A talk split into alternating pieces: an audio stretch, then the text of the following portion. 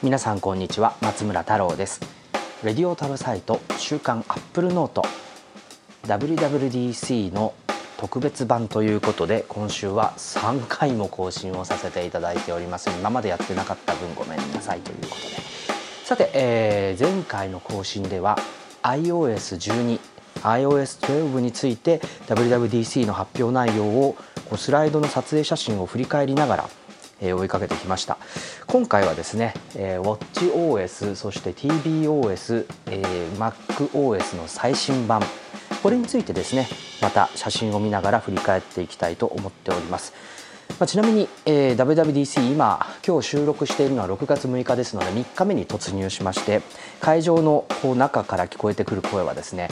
インターネットやケータリングなどのさまざ、まなまあ、ホスピタリティに関連する部分ですね。開発者の来場者向けの。これがですね劇的に改善されていくというですね、まあ、そういう、えー、楽しみもありますよという話が漏れ伝わってきております。まあ、あの取材をするプレスはですね初日が基本でその後ブリーフィングが行われるということなんですが今回は新製品もなかったということで、えー、ブリーフィングはソフトウェアに関連するものが中心と中心というかそれしかないというような、えー、形になっておりました。今回、えー、WWDC のレポートの後編ということで、えー、また50分ほどのお時間お付き合いいただければと思います。長いですかね。まあとりあえずいきましょう。レディオタロサイト週刊アップルノートポッドキャスト。この番組はアップルとモバイル時代のウェブマガジンアップルノートのご購読者の皆様の提供でお届けいたしております。さあ WWDC の発表順番発表順はですね意外にもですね、えー、iOS12、WatchOS5、tvOS12 そして MacOS もこれ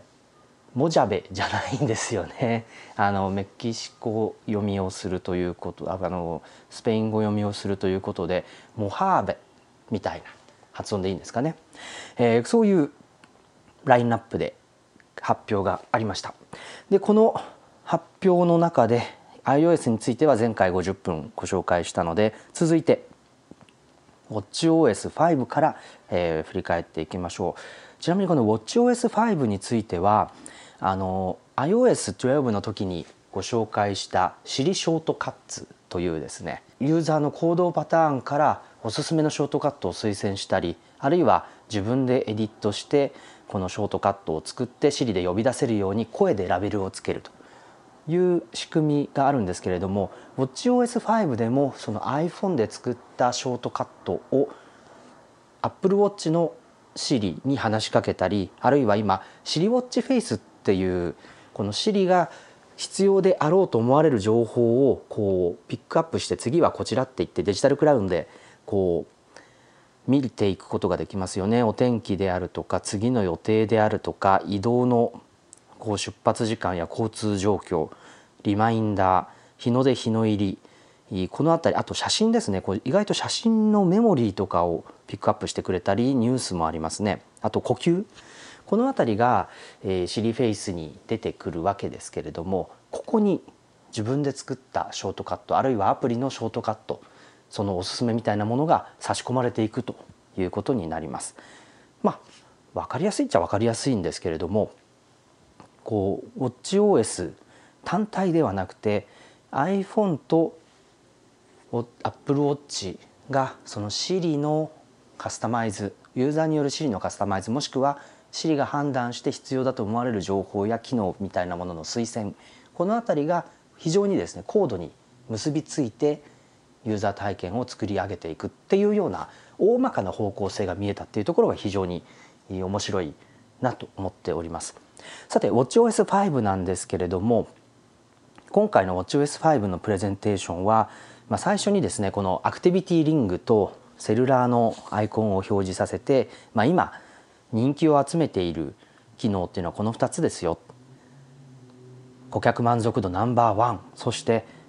2017年の成長は60%ということでですねセルラー版を出して絶好調のアップルウォッチなわけですけれどもこれ一つこうパラダイムがだんだん変わろうとしているタイミングこう境目に来てるのかなと思います。というのは今回のプレゼンテーションで強調したのはそのヨガを追加したとかですねあるいは、えー、アウトドアラン。これは屋外ランニングの、えー、機能を追加してケイデンスとか1分間に何ステップ何歩走っているのかみたいなペースの、えー、計測ができるようにしましたとか。そしてハイキングのこうアクティビティもワークアウトも追加されて、まあ、ますます充実というところなんですけれどもここからじゃあ分かりましたとウェアラブルデバイスもともとはそういうアクティビティトラッカーが市場を作り始めてアップルウォッチが入ってきたんだけどアップルウォッチもやっぱり最初はあ他のアクティビティトラッカーと同じように汎用でありながら一応ですねこのアクティビティワークアウトここにフォーカスをしてマーケットを広げてきましたと。ところが去年セルラーモデルのアップルウォッチを出して、え年間の成長率は6割、まあ、ある程度その販売台数はもちろんなんですけど普及台数についてもある程度こう一つ目の山を越えたのかなっていうようなタイミングに差し掛かってるんじゃないかと思うんですね。じゃあ次に何をするのかここがポイントになってくると思います。アクティビティのアクティビティで、まあ、すごく精度が高い心拍計が入っていたりもう膨大な時間をかけて作り上げたアルゴリズムが利用できるっていうメリットこれはもう伝わってきていると思います。じゃあ次は何かっていうところをそろそろ作り始めようというのがこの WatchOS5 のテーマなんじゃないかなと思います。そのテーマの一つとして挙げられるのがコミュニケーションの機能ですね。でセルラーのアイコンを出してるんですけれども去年音声通話これが、えー、Apple Watch 単体でできるようにするこんなあ新機能がつきました。まあ、それによってですね携帯電話会社もこの iPhone の電話番号に紐づく形のサブ番号みたいなものを設定してメインの番号に着信したらサブ番号が今手元にあるっていうことが分かればサブ番号にも着信するというような仕組みを作り上げましたね。でこの次なんですよ問題は。次。じゃあコミュニケーションどう広げていくのか。 FaceTime 32人同時に通話できるという話がありましたけれどもこの32人の同時通話これを、えー、音声で受けることもできるそうです。つまり、えー、32人まあ32人同時に話すことかどうか分かんないんですけれどもこう複数人の FaceTime ビデオチャットグループ FaceTime の着信を音声で Apple Watch から受けるってことは可能だということです。なので、えー、もし手元に Apple Watch しかなくてそのグループ FaceTime が発動した時でも自分の Apple Watch だけで声でも参加できますよ。もしこれにイヤーポッツがついてればあ、まあ、直接耳に相手の声が入ってくるっていうことになりますから全然これは成立会話成立させやすいんじゃないかなと思います。でもちろんメッセージもありますし Facebook メッセンジャーなんかも、えー、音声入力で、えー、相手にメッセージを Apple Watch だけで返すことができます。LINE しかりですね。でこういったコミュニケーションに Apple Watch を活用していこうという話の中で新しいアプリとしてウォーキートーキーというですねアプリが登場しました日本だとおそらくドコモがガラケー末期にですねプッシュトークっていう商品名で、えー、導入したことを覚えてらっしゃる方もいるかもしれませんあんまり入らなかったと思うんですけれどもこれもともとプッシュトークっていう商品名なんですがアメリカでは PTT プッシュトゥトークって言われていましてこれアメリカの方で実はトランシーバー的な活用として流行っていたサービスだったんですね。でまあ iPhone になってデータ中心になってもうそういうものはデータでやりましょうっていうことでキャリアのサービスとしては消えてしまったけどもそのすごく個人的な1対1のコミュニケーションを少し楽しくするようなサービスとして Apple Watch にこのトランシーバー機能トーキー多分日本語だとトランシーバーっていう言い方するんじゃないかなと思うんですけどウォーキートーキーがこう導入されることになりました。これあの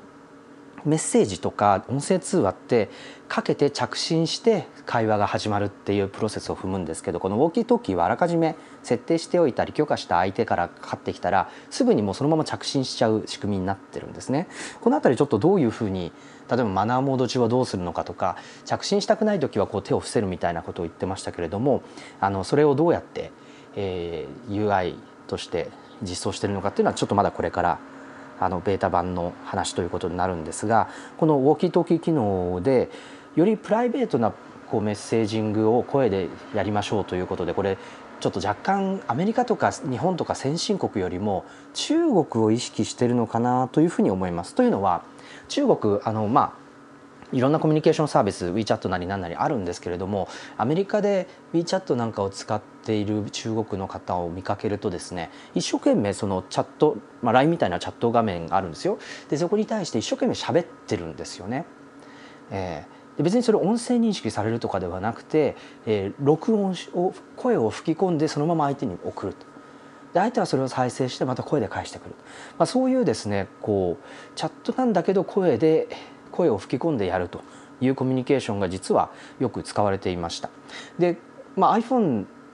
や iPad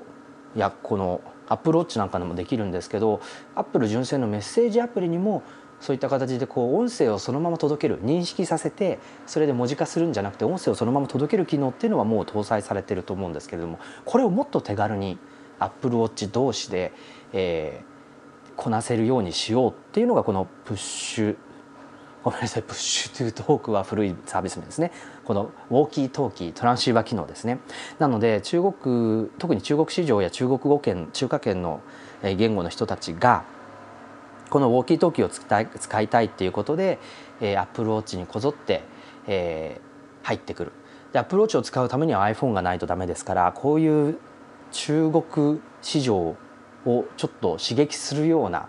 まあ、そんなあ意味合いもあるのかななんて思ったりしていますもちろんですね車運転中にそのウォーキートーキーで、えー、こう手ぶ手ぶらで直接相手の声が受信してきて声だけでコミュニケーションが完結するっていうのも非常に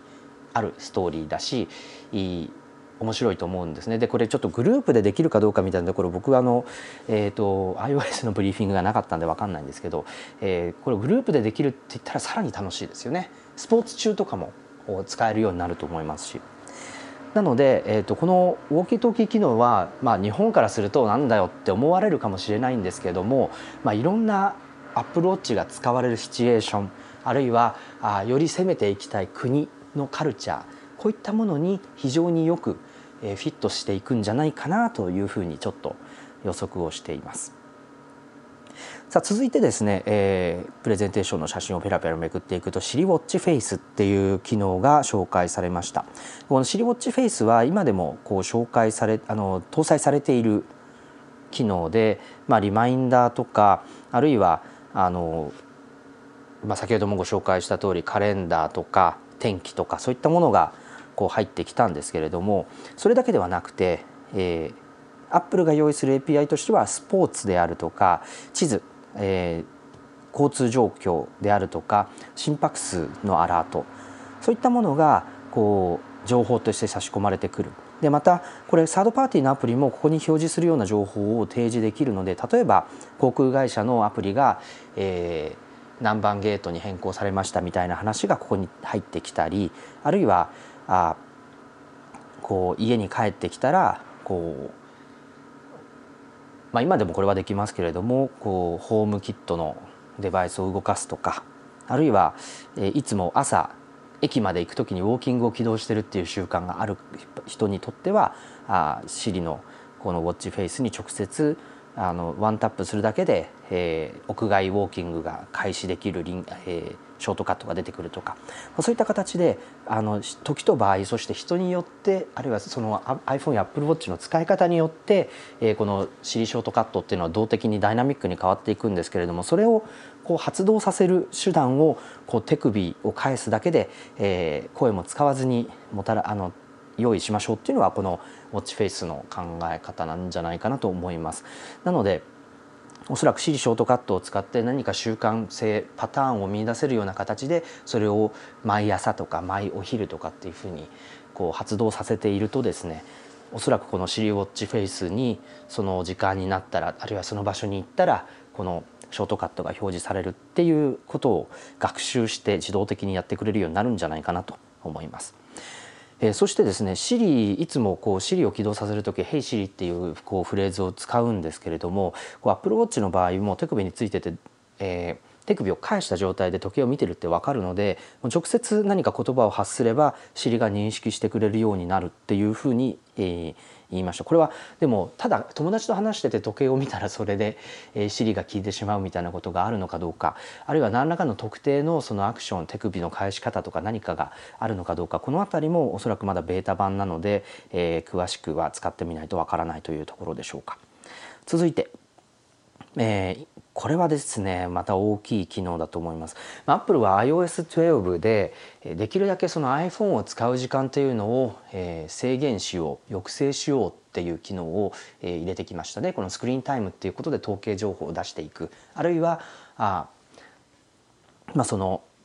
通知をまとめるとか通知の中で何か解決するっていう形でアプリに行かなくても今までやってた動作をより円滑にできるようにしましょうっていうようなあ全体的なこう傾向がある中でこの通知の中で何かできるようにしましょうっていうのは圧倒的にスクリーンタイムを減らす手段になっていくんじゃないか、まあ、そういう重要性を捉えてるんじゃないかなと思います。ここで Apple Watch にもそのインタラクティブ通知っていう機能が強化されましてあのアプリデベロッパーは届く通知に対していろんなボタンや情報というものをよりたくさん入れられるようになったんですね。ウェブページまで出せるというんですけれども、えー、これで例えばあのスターバックスに行った時にこう予約する仕組みっていうのはアメリカでよく、えー、用意されているんですけれども例えばもういつもおなじみのアイスカフェラテアドショット。ん？これだとスタバコマンドじゃないですね。えっ、ー、とツーショットアイスアメリカンアイスあ飲み物変わっちゃった。ツーショットだあごめんなさい。ダブルアイスラテ。スタバ行かないんで分からなくなってきちゃう。そうダブルアイスラテですね。そうスタバコマンドって日本でもアメリカでも同じなんで日本でいつもこう呪文のように唱えているオプション入りのドリンク名をこうアメリカのスタバで唱えてもですねちゃんとそれが出てくるんですね。いやグローバリゼーションって悪いことばっかりじゃないんだなというですね、まあ、そういうちょっとしたストレス軽減にもなってるんですけどそれはさておき、まあ、そういったものを最近はその直接お店で行って並んでドリンクが出来上がるのを待たないでアプリでオーダーしてピックアップするだけ支払いもアプリで済ませる、まあ、こういうのが定着しつつあるんですけれどもこれを、えー、通知の中だけで済ませられるようにしましょう。通知の中だけでもそういうインターフェースを持たせて済ませられるようにしましょう。っていうのはあこのインタラクティブ通知の、えー、話です。もちろん同じことが iPhone の中でも起きるんですけど Apple Watch の中で起きた方がその iPhone を取らなくても iPhone でやってたようなことが、え、おなじみの動作ができるようになるんであればよりですねその先ほど言ったように iPhone のスクリーンタイムを抑制することができるわけですから、え、これはですね積極的にアプリ開発者に対して、え、Apple Watch の活用つまりあなたのアプリがスクリーンタイムの抑制対象にならないように通知で解決できるようにしといたらどうですかみたいな、まあ、そういうですね、えー、やんわりとしたプレッシャーがこうかかってくるのかなというふうに思います。はい、で、えーその他にですね、え出てきたのがポッドキャストこれ別にポッドキャストだけが重要というわけではなくて Apple Watch の中で、え音声再生が可能になる、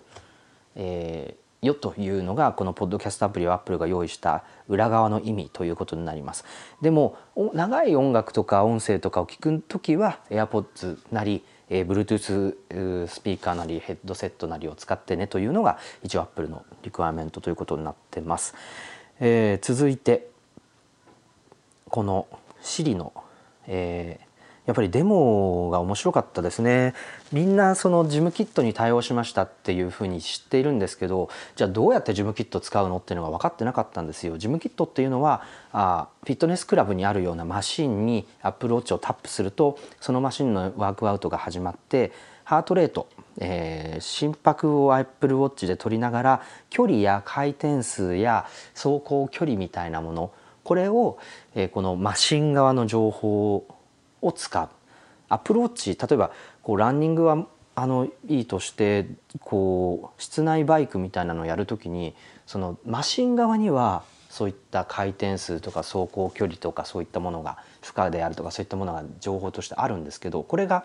こうただ単に心拍を測ってどれだけ消費カロリーしたのかなっていう時間でしか計算されないっていうのが今までだったんですけどジムキットで、えー、Bluetooth でそのジムのマシンと連携させることによってそういったマシン側が持ってる情報を Apple Watch に集めて記録できるという仕組みを構築できるんですね。だけどその対応機器がですねあのアメリカのジムでもアメリカのホテルのこうジムに行ってもですねなかなかない。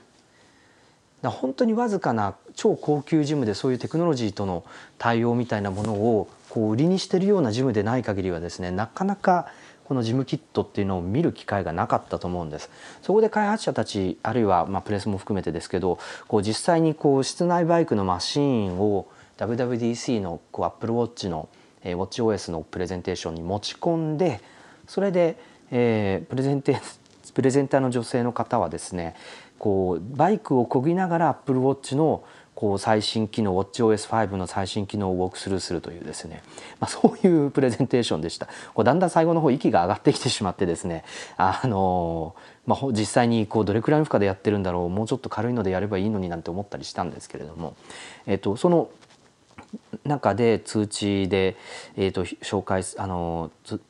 機能で紹介されたのは新しくですねワークアウトやアクティビティの中にコンペティションっていうまあ競う機能が入ったんですね。でこうこの方と,、えーと、J っていうのはあの元カリスマトレーナーの J ブラニックさんだと思うんですけどもこう J さんとですですね1週間のその消費カロリー数を競っているわけで、えーと、今こう、まあ、うまく設定しちゃって僅差なので今バイクを漕げば彼を超えられるっていうことで、えー、超えるまでバイクを漕いでたわけですけれどもあのそういったあの形でこう新しい機能が紹介されてきました。まあ、インタラクティブ通知の場合は例えばこう Yelp はレストランの予約ができるんですけど4人だったあの予約を5人に増やしたりとかですねあるいは、えー、と iPhone でも紹介されたその notification のスタックみたいなものを活用してその通知の中1個の通知の中にこう届いてるメッセージがいっぱいあってそれを展開して確認したり、まあ、そういったあの活用をどんどん、えー、実現していました、まあ、これはすごく面白かったデモなので是非皆さんもストリーミングあるいは配信などで見てみていただければと思います。はい、で、えー、これ iOS の時はなかったんですけど WWDC の OS の新機能って大体最後にこう画面全体にですね一覧するスライドがあるんです。iOS なんでなかったんだろうとか見落としただけなのかなちょっとあれなんですけれどもその中で Apple Watch の、えー、iOS ごめんなさい Apple WatchOS5 これの新機能が画面一覧にバッと出てきています。でこれをちょっと確認していくとですねあの w i f i ネットワークって今まで選ばなかったんですけれどもこう Apple Watch の中で選べるようになりましたよということだったりあのバックグラウンドでオーディオ再生をするモードがつきましたよとかあるいはあこう iPhone 側でもですねこう Do Not Disturb つまりお休みモードですねこれを発火させることができるんですけどこれのスケジュール機能がつきましたとかあと先ほども言ったように FaceTime のビデオあ会議ビデオチャットをオーディオだけで参加できるような仕組みであったり今までは着信できなくて iPhone に行かなきゃいけなかったんですけれども、えー、あとはですねコントロールセンターのカスタマイズこれはあのあ iPhone のあのボタン配置を変えられるような仕組みと同じじゃないかなと思います。そして、えー、ヒンズー語の対応 これが上がってますね。えー、あとはあ combined notifications っていうのはその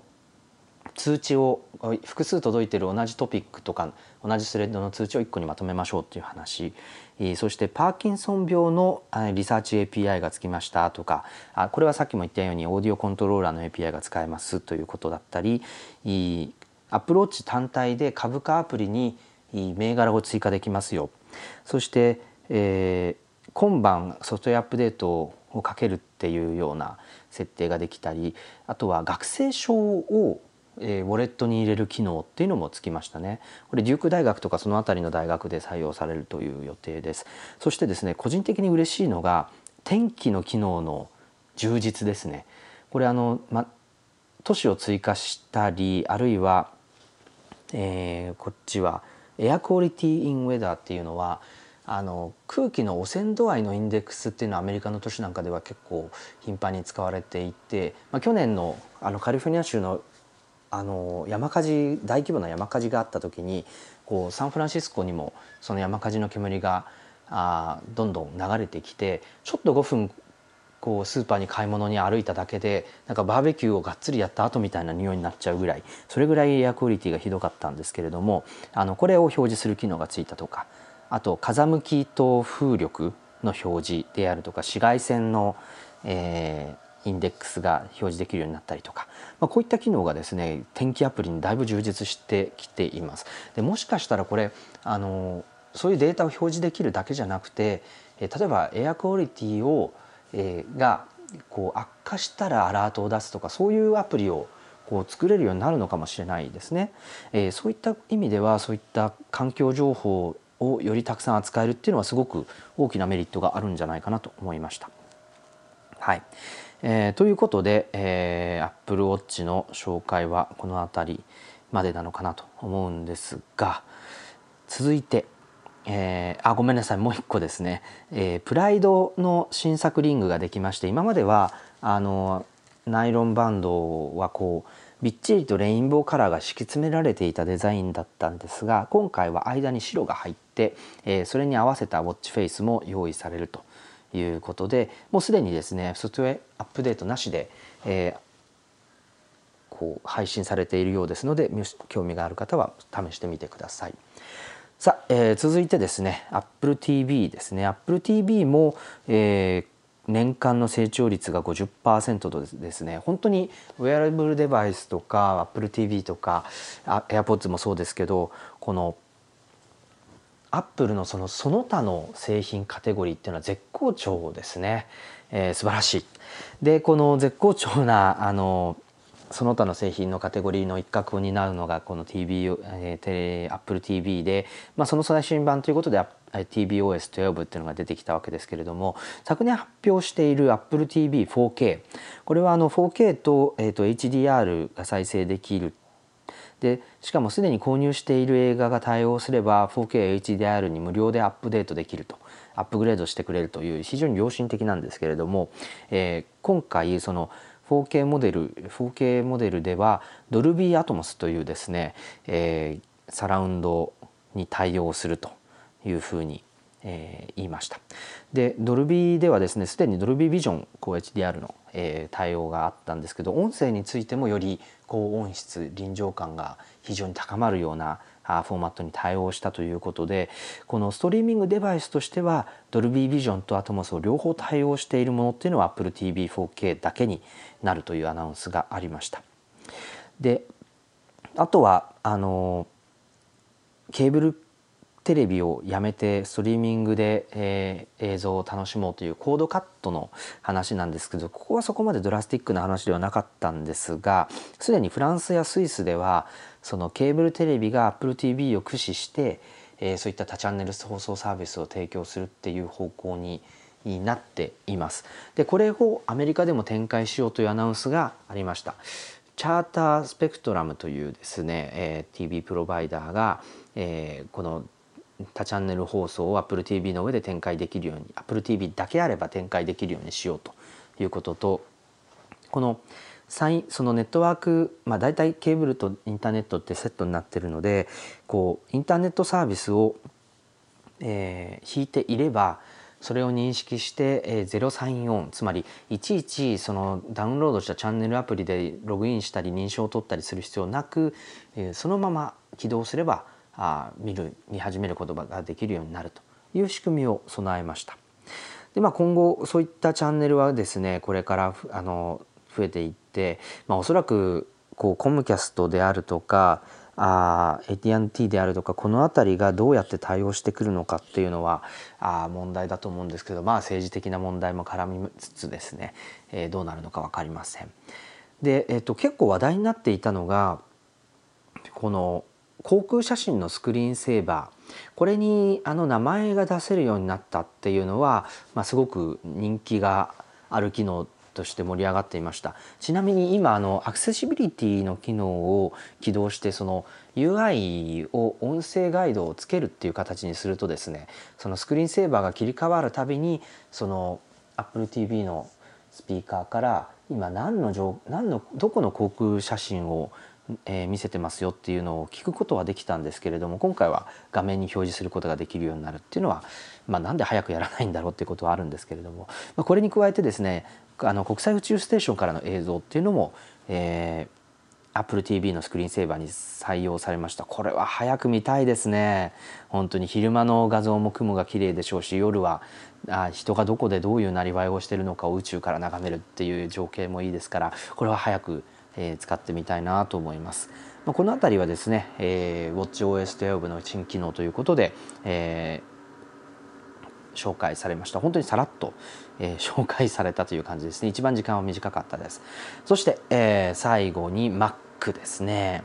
Mac に関してはあの面白い切り口っていうのが、まあ、いくつもあったので、まあ、ちょっとゆっくり残りの時間ご紹介していきたいなと思うんですけれどもまず MacOS はですね毎回その新バージョンがご紹介される時に、え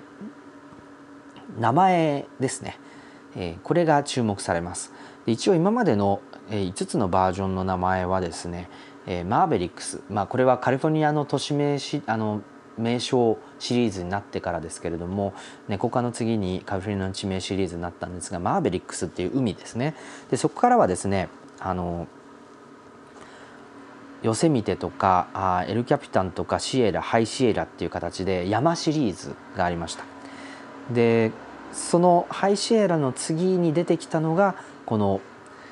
砂漠ですね。山から砂漠へっていうことで、えー、この MacOS モハーベなんか J の音を「は」って読むのはなかなか結局まだ慣れないんですけれどもこれモハーベ砂漠っていう言葉で、えーと、聞いたことがある方もいるかもしれません。アメリカの、中南中西部に広がる砂漠の名前でもちろんカリフォルニア州も含まれているんですけれども、え、これとネバダ州とかアリゾナ州なんかも含まれているようなラスベガスもですねこのモハーベ砂漠の一部という形で、え、に分類されているところです。なのでモハーベ自体がカリフォルニアの地名なのかっていうツッコミがまずあるのとでカリフォルニアのモハベ砂漠の中で一番有名な名勝地といえば世界で最高の気温を記録したことがあるデスバレーですね。まあ、夏場は絶対行きたくないですよ。57度とかどんな世界なんだろうこのモハーベ砂漠っていうとどうしてもカリフォルニア感が薄いなっていう印象があって、まあ、カリフォルニアの砂漠といえばデスバレーでしょうみたいな、まあ、そんな感じはするんですけどやっぱり商品名製品名ブランド名にですね「です」ってつけるのはちょっとやっぱり気が引けますね「死の谷」とか OS、まあ、それはそれでなんか暗黒面に落ちそうであれですけどあの 使いたくないですよね。あのということでモハーベでまあ正解なのかなという感じがします。ちなみにこの砂山さあのがこう壁紙であったりこうメインの風景として表示されてるんですけどこれってやっぱりだからデスバレーにあるこの砂丘なんじゃないかなと思うんですけどどうなんでしょう？この辺りを聞くチャンスはちょっとなかったですけれどもでこのモハーベはですね一応一番受けた売りの機能っていうのはダークモードだったんですねでモハーベとダークモードといえば Windows Vista をどうしても思い出してしまうっていうのはちょっと開発者の中で若干話題になっていたトピックです。でなんで Windows Vista がモハーベなのかっていうとですねあの Windows XP からこう Windows Vista に変わって、まあ、非常に不評だったたわけですよねなかなか移行が進まなかったと。でむしろ Windows Vista になって Windows 自体の性能とかそういうものが悪くなったんじゃないかみたいなそういうあの印象すら持たれて報道されてしまったと。そこでいやそんなことないんだよっていうことで Windows でこう Vista をマイクロソフトの新しいソフトウェアですよっていうふうにこう言ってでテストしてあのもらったそういう広告キャンペーンがあったんですよ。でそのプロジェクト名であったりその新ソフトのコードネームとして使われたのがこのモハーベだったんですね。 Mojave Experiment、まあ、モハーベ実験みたいなキャンペーンが行われてで結局別にあの Windows Vista をそのままモハーベっていうコードネームなんですよって言ってやってみて、えー、うん、悪くないねっていう話になるわけですけれども あのじゃあビスタっていう名前が悪かったんじゃないかみたいなそういう話なんですけどなんかそれを想起させたりこのダー黒っぽい UI っていうのもいまいちこう受け入れられない理由になってんじゃないかみたいなことでこう Windows Vista の二の舞にならないといいななんていう開発者の声も聞こえ聞かれました、まあ、ダークモードについてはですねすでにこういくつかのいくつかのというか結構たくさんのアプリケーションで独自にこうダークモードを用意している製品もありますので別にその珍しくないというかむしろそれがそんなすごい機能なら早く入れればいいのにっていう話だったりするわけですけれどもあのまあ、直接ダークモードと関係ないんですけどこれあの背景のこのモハーベ砂漠の砂山はですねこう時間帯によって、えー、明るさが変わるんですよ。夜見れば夜の砂漠になってるみたいな、まあ、そういう演出もなかなかちょっと凝ってるなと思いつつそれってでもユーザーでは作れないんでしょうみたいな、まあ、そういった あの残念なところもあるんですが、えーまあ、そういう意味ではですね、えーと、X コードも無事こう暗いダークな背景黒い背景の中でプログラミングできるようになりますしまあこう開発者にとってはあの良い機能だったんじゃないかなということになります。でまたファインダーについてもですねいろいろ刷新されましてスタック機能がつきました。これあの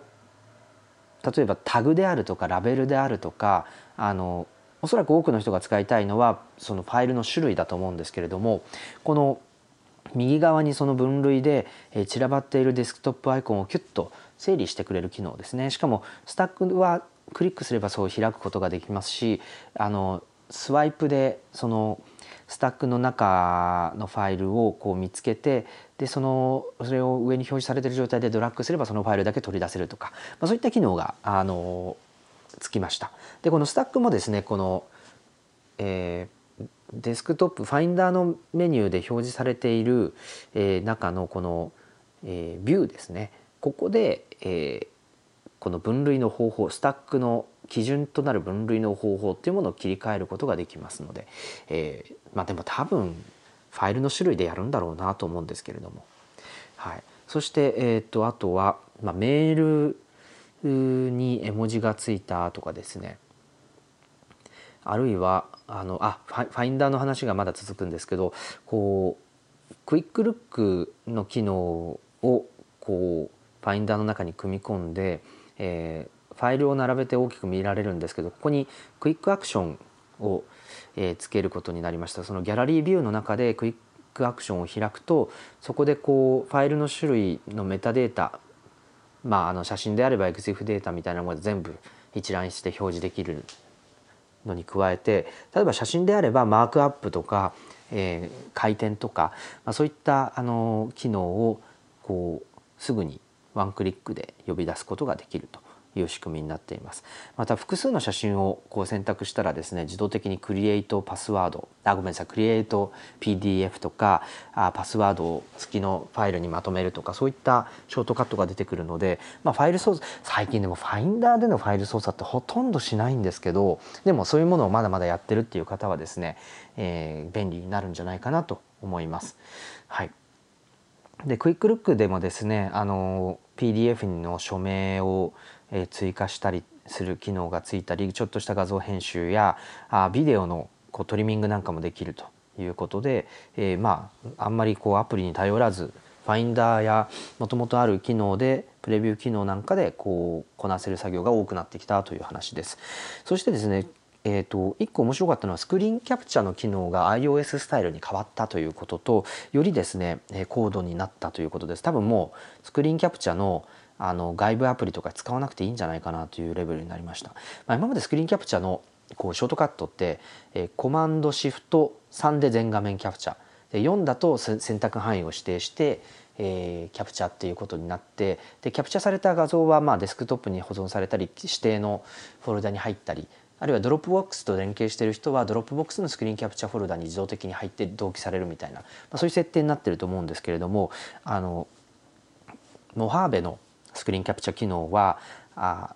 こうコントロールシフト5っていうコマンドが出てきてでこのコントロールシフト5を押すと、えー、まあその全画面キャプチャーなのかあ選択指定なのかだけじゃなくてムービーのスクリーンキャプチャーっていうのもこう撮れるようになるんですね。でウェブなんかで見てるとやっぱりだんだんアニメーションが増えてきたりしていて、まあ、そういったアニメーションを素材にプレゼンテーションなんかの素材に使ったりっていうことが出てくると思うんですけどこれがなかなかあの難しかったですね。全画面をクイックタイムなんかでこうキャプチャーしてそれを、え利用するみたいなこともできたんですけれども、まあ、もっと手軽にできるようにということで選択範囲をこうビデオでスクリーンキャプチャするっていう機能がつきました。で iOS と似てるって言ったのはそのキャプチャしたものはビデオにしても写真にしても一体右下まあ iOS だと左下なんですけどね。右下に一回プレビューとして残ってでそれをそのままファイルやドキュメントにこうドロップするってこともできるし、えー、さっとスワイプすれば保存されるっていう UI になってますまたクリックすれば、えー、そこに何か書き込んで保存とか書き込んでどっかに取り込むみたいなことができるということでこれはすごくですねあの重宝しそうなあの機能新機能だなと思いました。でまたあの iPhone のカメラを使って、えー、この例えばキーノートのプレースホルダーなんかに iPhone のカメラの写真を取り込むみたいなあそういった連携技も、えー、新しく追加されてます。これもこれ多分キーノートが例だったんですけど例えば今回の WWDC、まあ、ちょっと会場の w i f i がひどかったのでできなかったでしょうけどこう例えば Mac で、えー、テキストを打ちながらそこに挿入する写真を iPhone のカメラで撮ってすぐそれを取り込まずにそのまま使うみたいなシチュエーションの場合って今まではなかなか難しかったんですがこの iPhone カメラの連携機能が Mac で使えるようになるとこうテキストはこうえー、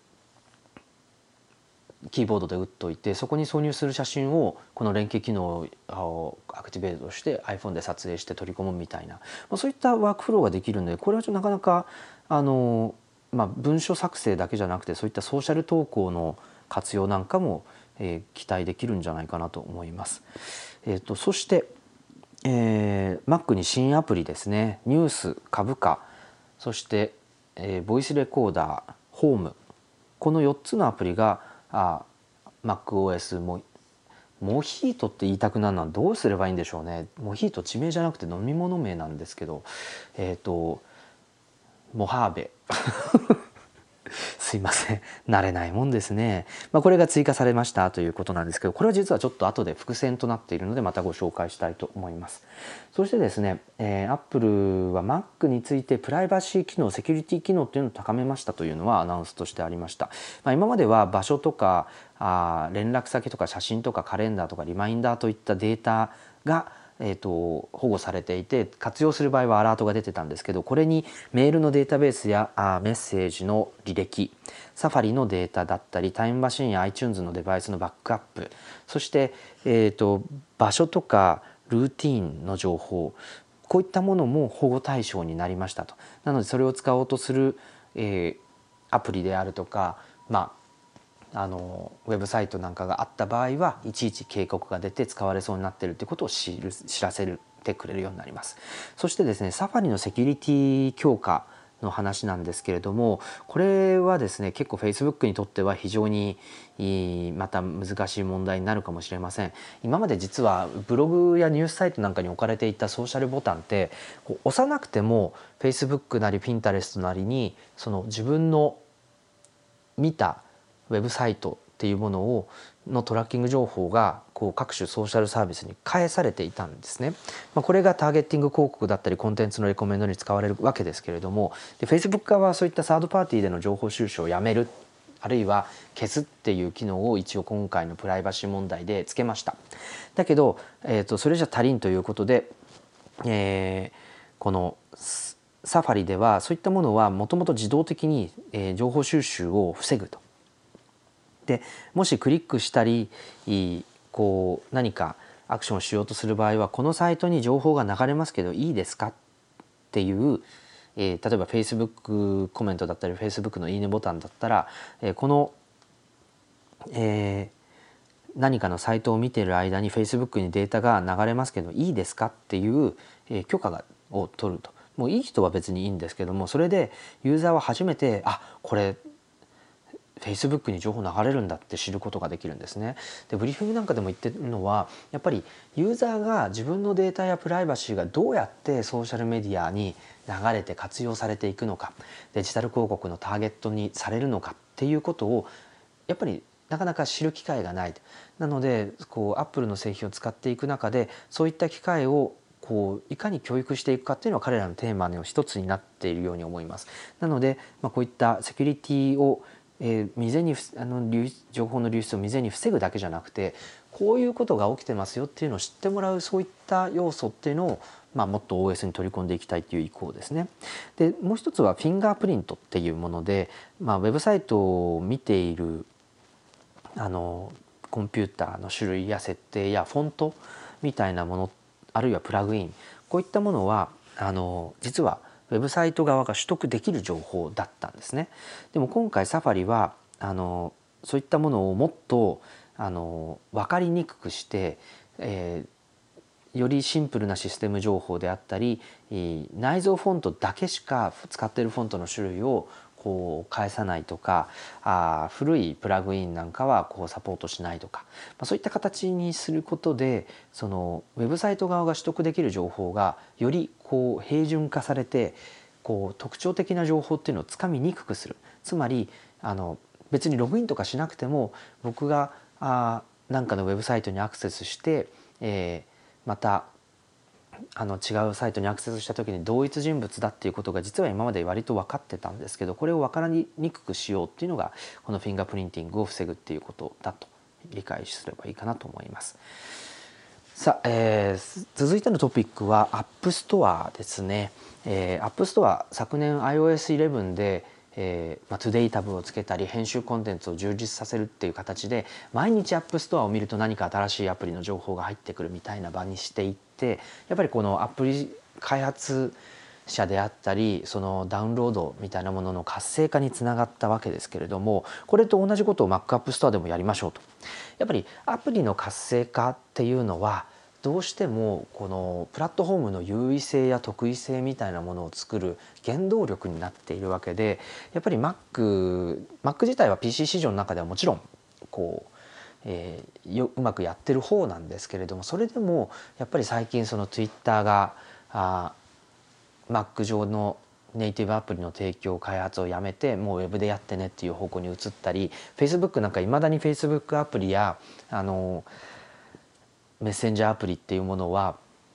Mac 上には提供してなくてやっぱりそれも Web でやってねっていう話になってます。もちろん Web でやってることでこう Mac 以外のユーザーにも、えー、その開発リソースを割いた分のメリットがこう供給できるということもあるしそのサイトトラッキングみたいな問題もあると自由にできるのはやっぱ Web だオープンだからねっていうことでやってるわけですけれどもあのでもそうするとじゃあ Chromebook でアクセスしてもよく使うサービスがね Chromebook で使えるウェブで使えるってことは Chromebook で使えるわけですから Mac 使う理由っていうのがどんどんどんどん薄れていってしまう。もっと言うと iPad と Mac っていうものも、えっと、だから iPad でやればいいじゃんっていう話にどんどんなっていくとやっぱ Mac のプラットフォーム自体の勢力っていうのはどんどん弱まっていくと。もちろんアプリ開発は Mac が絶対必要ですからあ iOS なりのアプリを作る上で絶対こう iPhone が売れていけば Mac が売れていくっていうそういった仕組み自体はあるんですよ。だけどじゃあそのそれだけのために Mac をこう維持するだけでいいのかっていうところはやっぱそうじゃないっていう判断が Apple の中でまだあるということで、えー、Mac のアプリの流通っていうものの活性化っていうものはやっぱり Mac のプラットフォームを続けていく上では絶対やらなきゃいけなかったことということです。で、えーこういわゆる Mac アプリの大手のベンダーみたいなところっていうのがこの Mac アップストアに入ってきますよというアナウンスがありました例えばマイクロソフトや Adobe みたいなこう結構多くのオフィスユースであったりクリエイティブの人たちが使ってるようなアプリに加えて、えーと、これね Snapchat のアイコンがあったのが面白いなと思うんですけれども、まあ、そういったあの Blackmagic Design これもね、えーと、映像系では非常に有名ですけれどもこういった企業のアプリも、えーと、 Mac App Store を通じて提供されるようになりますよというのが、えー、アナウンスとしてありました。さあ技術の話がここで挟まるんですけど、まあ、メタルと、えー、 machine learning ですね、えー、メタルについてはもう OpenGL やらないよということなので、えー、これはかなりざわめいていたんですけれども Mac でこう外部 GPU 外部グラフィックスユニットが使えるようになりますよということで、まあ、iMac Pro ですらですねこう 3, 3つの外部 GPU を使うと、えー、処理が3.4倍になりますよとか、えー、13インチの MacBookPro これまだいまだにですねインテルの内蔵グラフィックスしか入ってないモデルですけれどもこれでこう GPU を3つスタックすると6.5倍のスピードが出ますよとか、まあ、やっぱりそのグラフィックスが必要あのパワーが必要な環境に対するそのメインマシンのチョイスっていうのは広がっていきますよねという話ですね。であとは機械学習についてもさまざまなベンダーが使えるように対応を表明していて IBM の Watson だとか Turi とかですね TensorFlow なんかも Mac で、えー、こう高速化していくことがであの作っていくことができるんですけどここで CreateML っていうツールを、えー、発表しました。これはあのまあビル SWIFT の中にビルトインされているものでこう開発者が自分でこう機械学習モデルをこう作っていくことができるっていうツールになりますね。で CoreML まあそのスピードアップももちろんですし、えー、これ結構劇的にあのスピードが上がるというところはちょっと注目をしておいた方がいいのかなと思います。まあ、なかなかね今機械学習技術者ってそもそものパイが少なくてアプリ今までインターフェースデザインであるとかその機能を作ってきたエンジニアに機械学習を取り込みましょうって言ってもなかなかそう簡単にはいかない部分があるわけで、ま、これの環境整備としてあの Google は AutoML っていう形でその機械学習技術者じゃなくても、えーと、その ML のモデルが作れるような仕組みを整えてるんですけど、まあ、Apple はそこにまだ到達できてなくて、まあ、あるものは使えますよっていう話なんですけどじゃあ自分で作れるような仕組みっていうのが今回、えー、CreateML をえ用意したわけですけどまだちょっと不十分なのかなと思うのでこの辺りどうなるのかちょっともうちょっと見ていった方がいいかなと思います。そして、えー、とこれあえて言うってことは何か意味があるんじゃないかってつい勘ぐってしまうんですけど iOS と MacOS は融合しますかっていう質問には明確にノーって大きい文字で答えています。ノーなんですけどさっきも言った通り Mac のアプリ開発っていうものがどんどんどんどん消極的になって開発者側が消極的になったりあるいはあのウェブで解決しようとか iOS 側でやればいいやっていうふうに、Mac 離れみたいなところがこうどんどん進んでいる状況っていうのをどうやって解決するかっていうところで、えー、出てきたのが、まあ、これも噂レベルでずっとあった話なんですけど iPad アプリを Mac アプリにコンバートしやすくするようなあ仕組みっていうのを作りましょうというのが、えー、この Mac の中でこれから始まる大きな変革のスタート地点ということになります。で先ほどご紹介した Mac 向けの新しいデフォルトアプリでニュース株価そして、えー、ホームとあともう一個ボイスレコーダーこの4つのアプリがあったんですけれども実はこの4つのアプリっていうのは iOS アプリから Apple 側がこうコンバートをしてそれで実装したっていう、まあ、社内ではそういう形であの取り組みを実験的に始めてるよっていうことも言ってました。これすごい面白かったんですけれどもつまり Mac アプリをわざわざ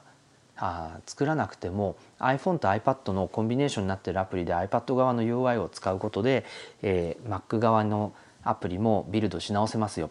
これはあの iPhone と iPad みたいにこう1個のアプリで両方のデバイスに対応するではなくて Mac アプリ用にビルドし直せなきゃいけないんですけどそのベースとなっているテクノロジーであるとか OS であるとか API であるとかっていうものの親和性がもともとあるので、えー、ゼロから組み立て直す必要はないと。ただインターフェースについては Mac 特有の操作っていうのが例えばトラックパッドやマウスによる操作ですねこれあの iPhone、iPad だと指で操作するってことだったと思うんですけれどもこれがあると。あとアプリのウィンドウっていうのはデバイスで固定されてるのではなくて Mac の中でこう可変できるようになってますよね。これにどう対応するか。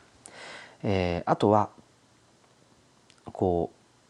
うスクロールバーですね。スクロールバーって指で iPhone、iPad だと操作するので表示する必要なかったんですけど Mac の場合マウスでこうスクロールバーを操作することができるのでこれを追加しなきゃいけないと。あとはドラッグアンドロップとかコピーペーストっていうようなその Mac 特有の操作っていうものに対応させるだけで逆に言えばそれだけで、えー、この Mac アプリを iPad アプリから組み立てることができるようになりますよっていうのが、まあ、今回非常にですね面白い発表内容だったと思います。まあ、一般の開発者に対しては2019年にこの機能を開放するということなので、えー、例えばもう Twitter の iPad アプリって撤退しあごめんなさい、えー、Mac アプリってすでにもう新バージョンは出てできないっていうふうに言ってましたし先ほども Facebook やメッセンジャーのアプリって Mac 向けに用意されていなかったんですけれどもこの2019年のおそらく秋に次の OS が出ることになった時にこの Mac 向けのアプリを開発しなかったあるいはやめてしまったデベロッパーから iPad アプリを活用した Mac アプリの構築っていうことがもしかしたら実現されるかもしれません。もちろんこれは選ぶのは開発者ですからあ例えば Facebook はいややっぱり Web でやるんだっていうことであればメッセンジャーはのアプリは iPad には iPad のものがあったとしても Mac には移植されないみたいなことが起きるでしょうし、まあ、あの戦略いろいろどう取るかっていうところがあのちょっと興味深いところです。さあ、えー、Mac の最終最後のスライドはですね、まあ、またこの新機能の、えー、一部を一覧してるんですけれども、えーと、例えばあこれあの Apple Watch の話でもしましたけどこう FaceTime オーディオを、えー、として、えー、こうビデオ着信を受信する例えばねまあ男性の場合はメイクとかまあ関係ないかもしれないですけど今その出先にいてこう映像で映れないみたいなシチュエーションってよくあると思うんですね。まあ、そういう時には FaceTime ビデオでかかってきたとしても、えー、音声で受信するみたいなことができる機能があったりあとはあこの App Recent Recents in Dock っていう機能は iPad のドックを思い浮かべると右側の3つっていうのは最近使ったアプリがこう動的に入れ替わると思うんですけどこれが Mac にも来ますよという話あとは、えーまあ、 International Keyboard の、えー、こう改善であるとか、えー、セキュアセキュリティコードのオートフィルっていう機能が表示されてます。これ何を言ってるのかというとあのよくツイッターもフェイスブックも2段階認証っていうのをやるときにあのパスワードメールアドレスとパスワードを入力すると自分のスマホに SMS でこう6桁なりのコードが送られてきてそれをこう入力しないとログインできないこれが2段階認証なんですけどこの2段階認証めんどくさいので、えー、SMS でそのログインしようとしてる時に届いたら SMS はまあ連携してれば Mac にも iPhone の SMS を表示することができるのでそれを自動的に読み取って、えー、その認証番号を勝手にこうオートフィル、まあ、入力してくれる入力を済ませてくれるっていう仕組みですね。これで2段階認証めんどくさいんだけどっていう人も、えーと、使いやすくなるんじゃないかということです。あとメールの絵文字ピッカーっていうのは、まあ、メールの中に絵文字入力したいっていう時に絵文字ボタンをつけましたよ。ちなみにこれ別にあのこの機能を待たずしてもですね、えーと、ショートカットがありまして、えーと、となんだっけコマンドコントロールスペースだっけな。確か。コマンドコントロールスペースって押すとその絵文字ピッカーがあ文字カーソル位置に出てくるのでこれもし知らなかった方は是非使ってみてください。えー、あとはうんメールの Suggested Folders これは多分フォルダ分けの分類の提案をメ,、えー、メールアプリの中でしてくれるってやつですね。あと Font Collections っていうのはちょっと明確には機能がわからないのと、えー、 Automatic Strong Passwords これはですねあの自動的に強力なパスワードを作る機能、まあ、読んでそのままなんですけれどもあの iCloud にをもっとパスワードの保存場所として充実させましょうっていうような機能になっていると理解すればいいかなと思います。そして、えーと、ファスター CSS セレクターズ、まあこうえー、スタイルシートの高速化であったり、えーとハードドライブのパフォーマンスの向上あとはサファリのタブにこうウェブサイトのファビコンアイコンが付けられますよっていう話。あとは新しいログインウィンドウログインウィンドウ刷新されますよとかあと保存のパネルって長らくずっと同じものが使われてきたんですけどこれを改善しますよという話、まあ、これファイルを開くパネルも同じですね変わりますよあとはうん気になる機能としてはあの Apple ファイルシステムがあの SSD とハードディスクのコンビネーションになっているフュージョンドライブでも使えますよという話であったり、まあ、こういった形で、えーまあ、いろいろな機能が追加されてきますよということでした。はい。ということで、えー、そろそろ1時間になってしまうので切り上げたいと思いますけれども WWDC の発表内容をえー、2回に分けてざらっとさらってきましたけれどもいかがだったでしょうか、まあ、個別の話とかはですねもうちょっと、えー、短くまとめてまたご紹介していきたいなと思いますけれども、えー、気になる機能やここはどうなるんだろうっていう話がありましたら可能な限りご質問にお答えしたいと思いますので Twitter 等々でフィードバックいただければと思います。レディオタルサイト週刊アップルノート。この番組はアップルノートの購読者の皆様の提供でお届けしてまいりました。それではまた次回松村太郎でした。